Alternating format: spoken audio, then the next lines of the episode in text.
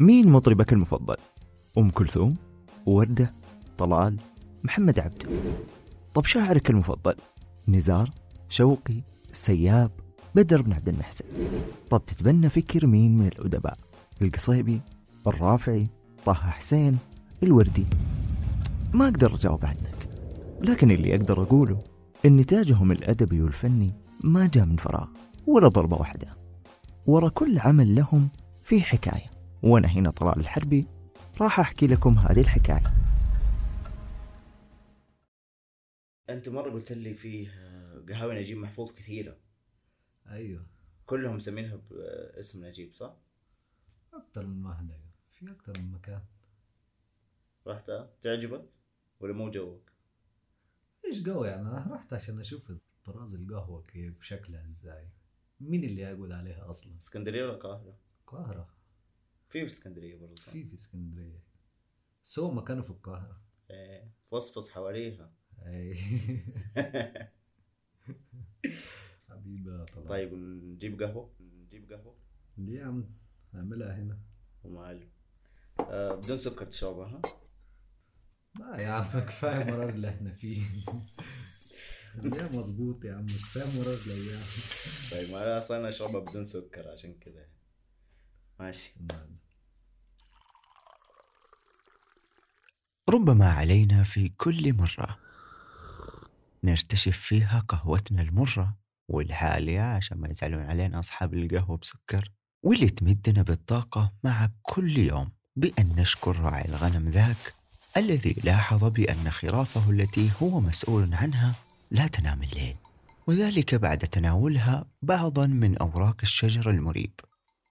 الخرافة التي بقيت مستيقظة وجعلته هو الآخر كذلك هي ما جعلته يكتشف لاحقا بأن السبب هي تلك الشجرة التي نتلذذ بمحصولها الأسود في كل بقعة من العالم.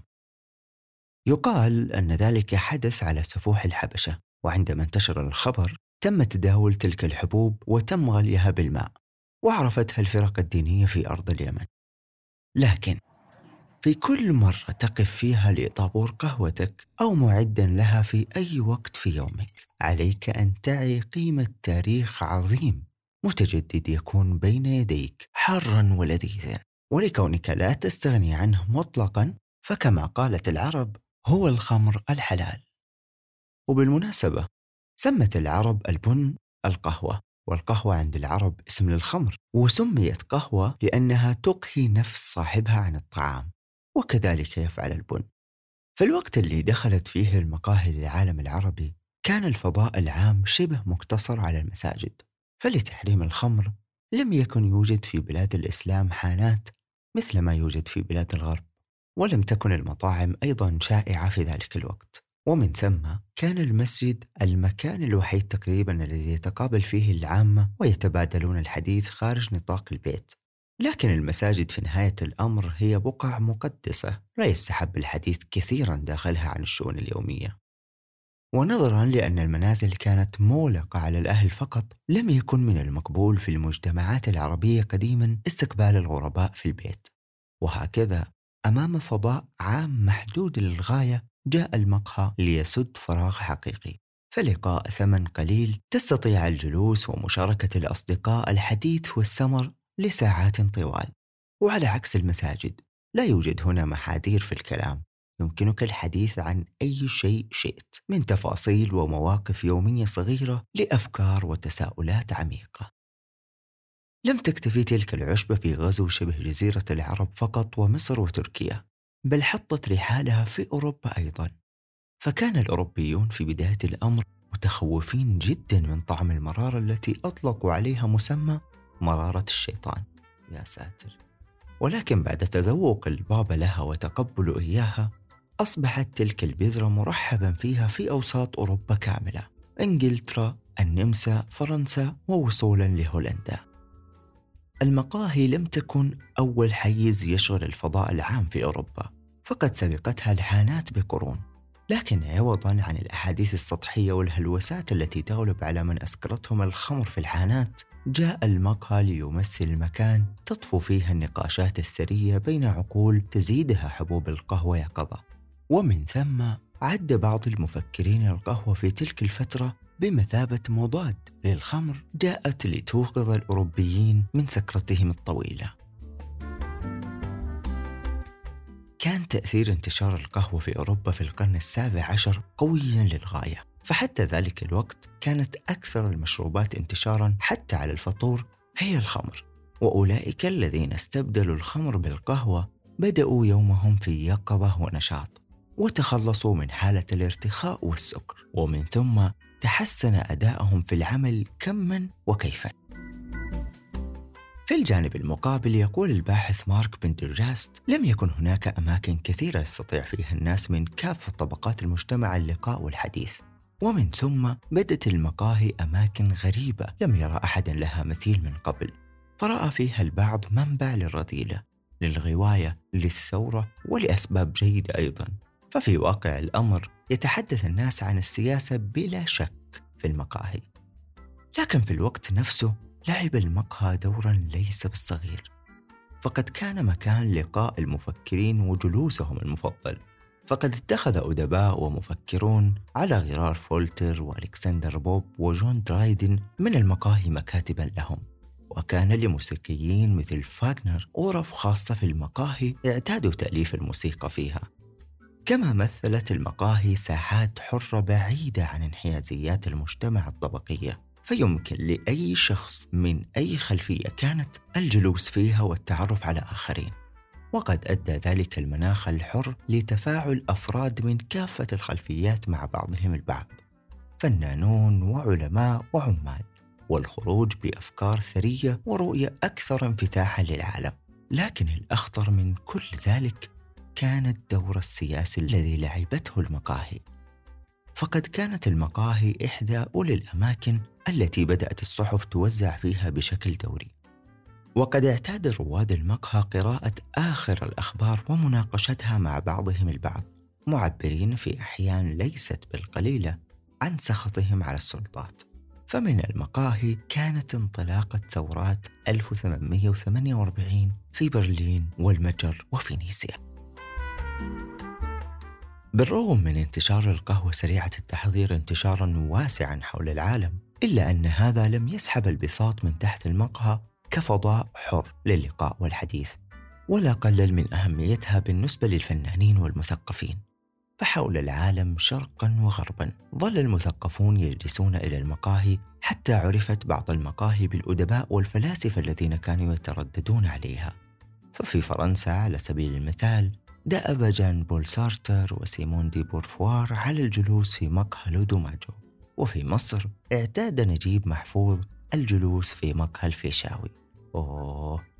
أتوقع مهما تكلمنا عن المقاهي يظل المقهى المصري هو الأشهر والأمثل واللي بدأ تاريخه في مصر أواخر عصر المماليك. ومع دخول البن إلى مصر الذي عرف بعد ذلك بمشروب القهوة وعارض وجوده في البداية رجال الدين. وكانت المقاهي في أول عهدها بعيدة عن الأحياء السكنية وبعد فترة لم يقتصر المقهى على تقديم القهوة فحسب. فقدمت إلى روادها بجانب القهوة الشاي والحلبة والشيشة.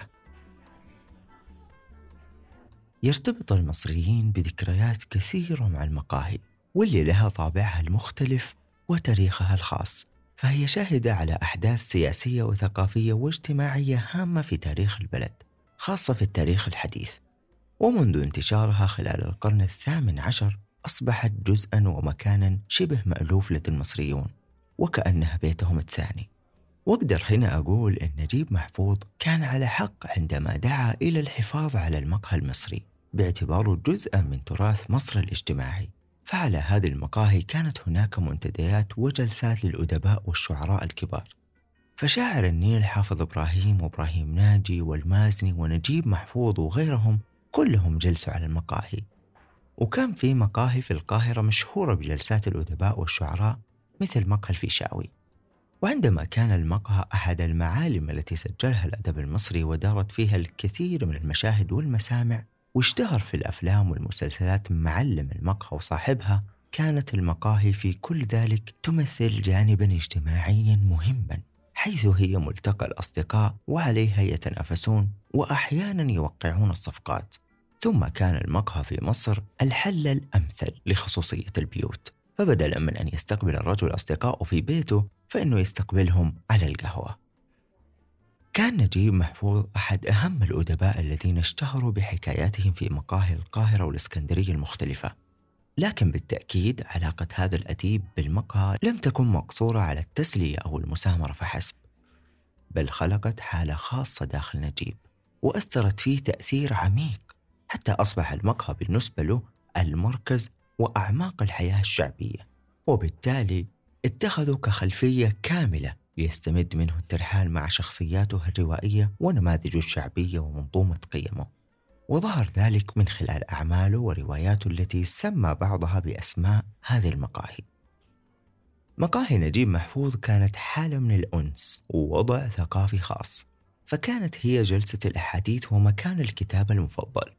وهي الحالة التي ربما اختفت من مقاهينا الآن. في رحلة نجيب داخل القاهرة والإسكندرية هناك عدة مقاهي اشتهرت باسمه حتى أنها أطلق عليها جميعها قهوة نجيب محفوظ. نرجع نقول أن المقهى الشعبي لعب دور كبير في حياة أدب نجيب محفوظ حيث يلعب المقهى دورا كبيرا في رواياته وتدور جميع أحداثها في مصر وتظهر فيها سمة متكررة هي الحارة التي تعادل العالم. ويعد نجيب محفوظ أكثر أديب عربي نقلت أعماله إلى السينما والتلفزيون.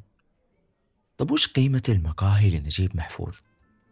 يرد نجيب ويقول قيمة الصالون الأدبي وطبيعته تنبع من قيمة صاحب الصالون الذي يمثل الشخصية المحورية.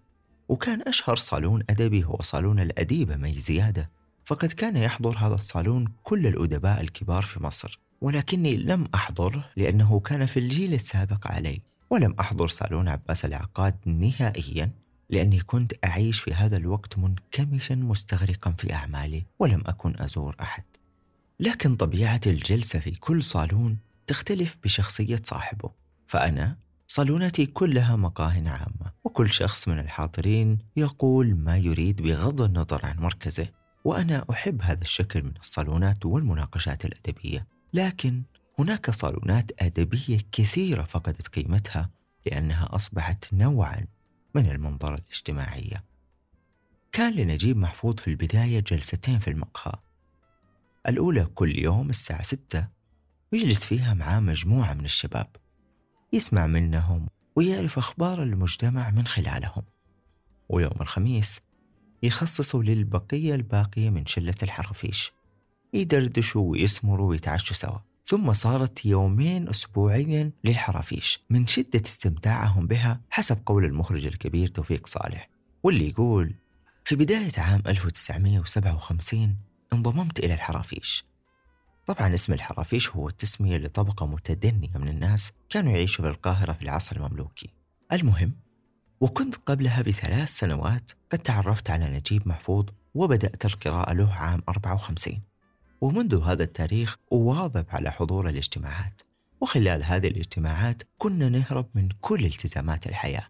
لذلك نرفض أي أعضاء جدد حتى ما نتقيد في أحاديثنا لأن معظمها لا تدور حول الفن والأدب لأن منا أعضاء ليسوا أدباء أو كتاب.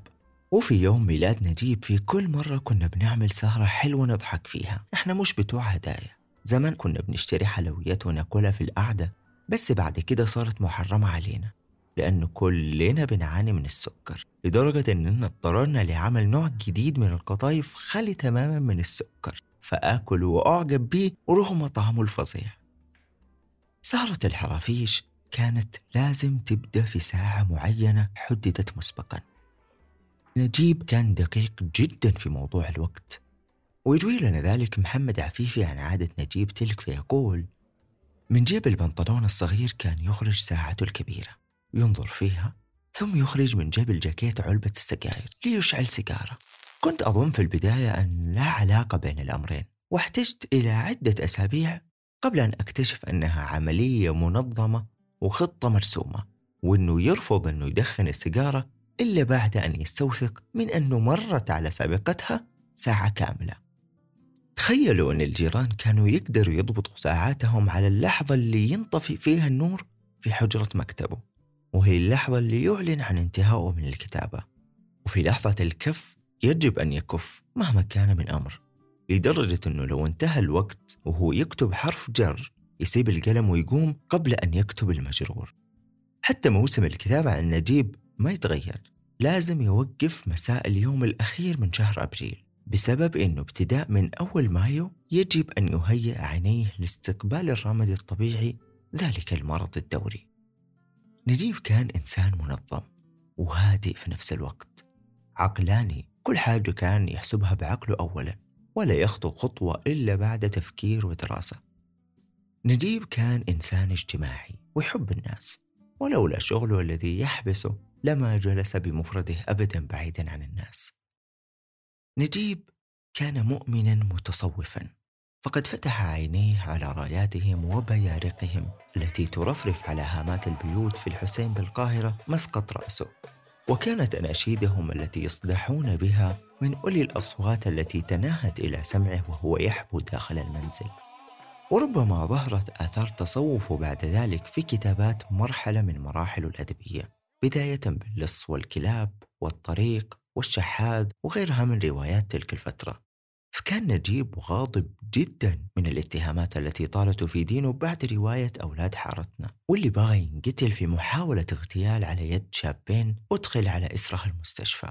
واللي كانت السبب في تضرر أعصابه على الطرف الأيمن العلوي من الرقبة إثر هذه الطعنة. وكان لها تأثير بعد كذا سلبي على عمله. فكان ما يقدر على الكتابة إلا لبضع دقائق يوميا. فكان نجيب يشعر بمرارة شديدة من تلك الاتهامات. ولما تجي سيرة الرواية واتهاماتها يتكدر ويغير الموضوع. لكن أنا هنا بتوقف شوية عند هذا الموضوع وهذه الرواية. وأحكي لكم رد نجيب محفوظ على كل ذلك. في نهاية رواية أولاد حارتنا يقول إن كتاباتي كلها القديم منها والجديد تتمسك بمحورين اثنين. الإسلام الذي هو منبع قيم الخير في أمتنا والعلم الذي هو أداة التقدم والنهضة في حاضرنا ومستقبلنا وأولاد حارتنا التي أساء البعض فهمها لم تخرج من هذه الرؤية ولقد كان المغزى الكبير الذي توجت به أحداثها. فالناس حين تخلوا عن الدين والممثل في شخصية الجبلاوي وتصوروا أنهم بالعلم وحده الممثل في عرفة أن يديروا حياتهم على أرضهم التي هي حارتنا فاكتشفوا أن العلم بغير الدين قد تحول إلى أداة شر. وأنه قد أسلمهم إلى استبداد الحاكم وسلبهم حريتهم فعادوا من جديد يبحثون عن الجبلاوي. وأضاف إن مشكلة أولاد حارتنا منذ البداية أنني كتبتها رواية وقرأها الناس كتابا والرواية تركيب أدبي فيه الحقيقة وفيه الرمز وفيه الواقع وفيه الخيال. ولا يجوز أن تحاكم الرواية إلى حقائق التاريخ التي يؤمن الكاتب بها. لأن كاتبها باختيار هذه الصيغة الأدبية لم يلزم نفسه بهذا أصلا وهو يعبر عن رأيه في رواية. وإني حريص دائما على أن تقع كتاباتي في الموقع الصحيح لدى الناس حتى وإن اختلف بعضهم معي في الرأي. ولذلك لما تبينت أن الخلط بين الرواية والكتاب قد وقع فعلا عند البعض وأحدث سوء فهم اشترط ألا يعاد نشرها إلا بعد أن يوافق الأزهر على ذلك. نادرا ما كان ينفعل نجيب محفوظ دفاعا عن نفسه أو عن عمل من أعماله اعتقادا منه أن العمل في حد ذاته كفيل بالدفاع عن نفسه. ويذكر سليمان فياض أن نجيب قال له مرة على رصيف مقهى ريش لا أبالي أن تلف في أوراق قصصي أقراص الطعمية ما دامت هذه القصص قد قرأها الناس. ما وقفت الاتهامات على نجيب عند هذه الرواية؟ فطالته شوية شخصيا واتهموا البعض بالبخل.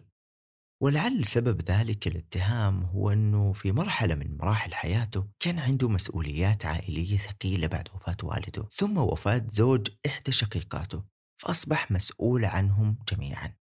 ويحكي لها المخرج توفيق صالح موقف حصل له مع نجيب فيقول كنت مرة محتاج فلوس ورحت قلت له سلفني. بدون تفكير قال لي المبلغ موجود وهديلك بس بشرط إنك ترجعه قبل العيد علشان العيال محتاجة مصاريف. لكن في الظروف الطبيعية نجيب من أجود الناس وكان هو اللي يتكفل بشراء الأكل والحلويات وكيلو كباب في كل سهرة من سهرات الحرافيش.